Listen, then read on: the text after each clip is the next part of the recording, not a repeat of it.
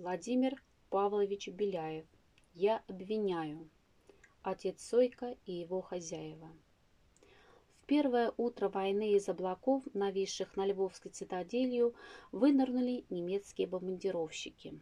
Наполняя воздух ревом моторов, они шли так низко, что ясно можно было разглядеть черные кресты на крыльях увидели эти приметы фашистских самолетов и шедшие по Октябрьской улице украинские писатели Степан Тудор и Александр Гаврилюк и польская писательница София Харшевская.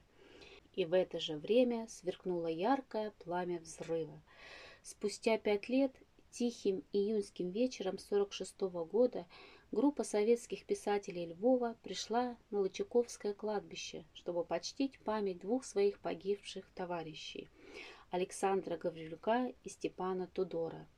Тело Софии Харшевской так и не было найдено. Быть может, ее останки похоронили в какой-нибудь из братских могил первых безымянных жертв фашистских бомбардировок Львова. Собственно говоря, никакой гражданской панихиды в прямом смысле этого слова не было. В тихих разговорах которые вели между собой друзья погибших, раскрывались живые человеческие черты этих представителей революционной западноукраинской литературы. Мы, не знавшие лично покойных, поняли из воспоминаний товарищей, что Тудор и Гаврилюк обладали прекрасными человеческими качествами, что они внесли большой вклад в литературу.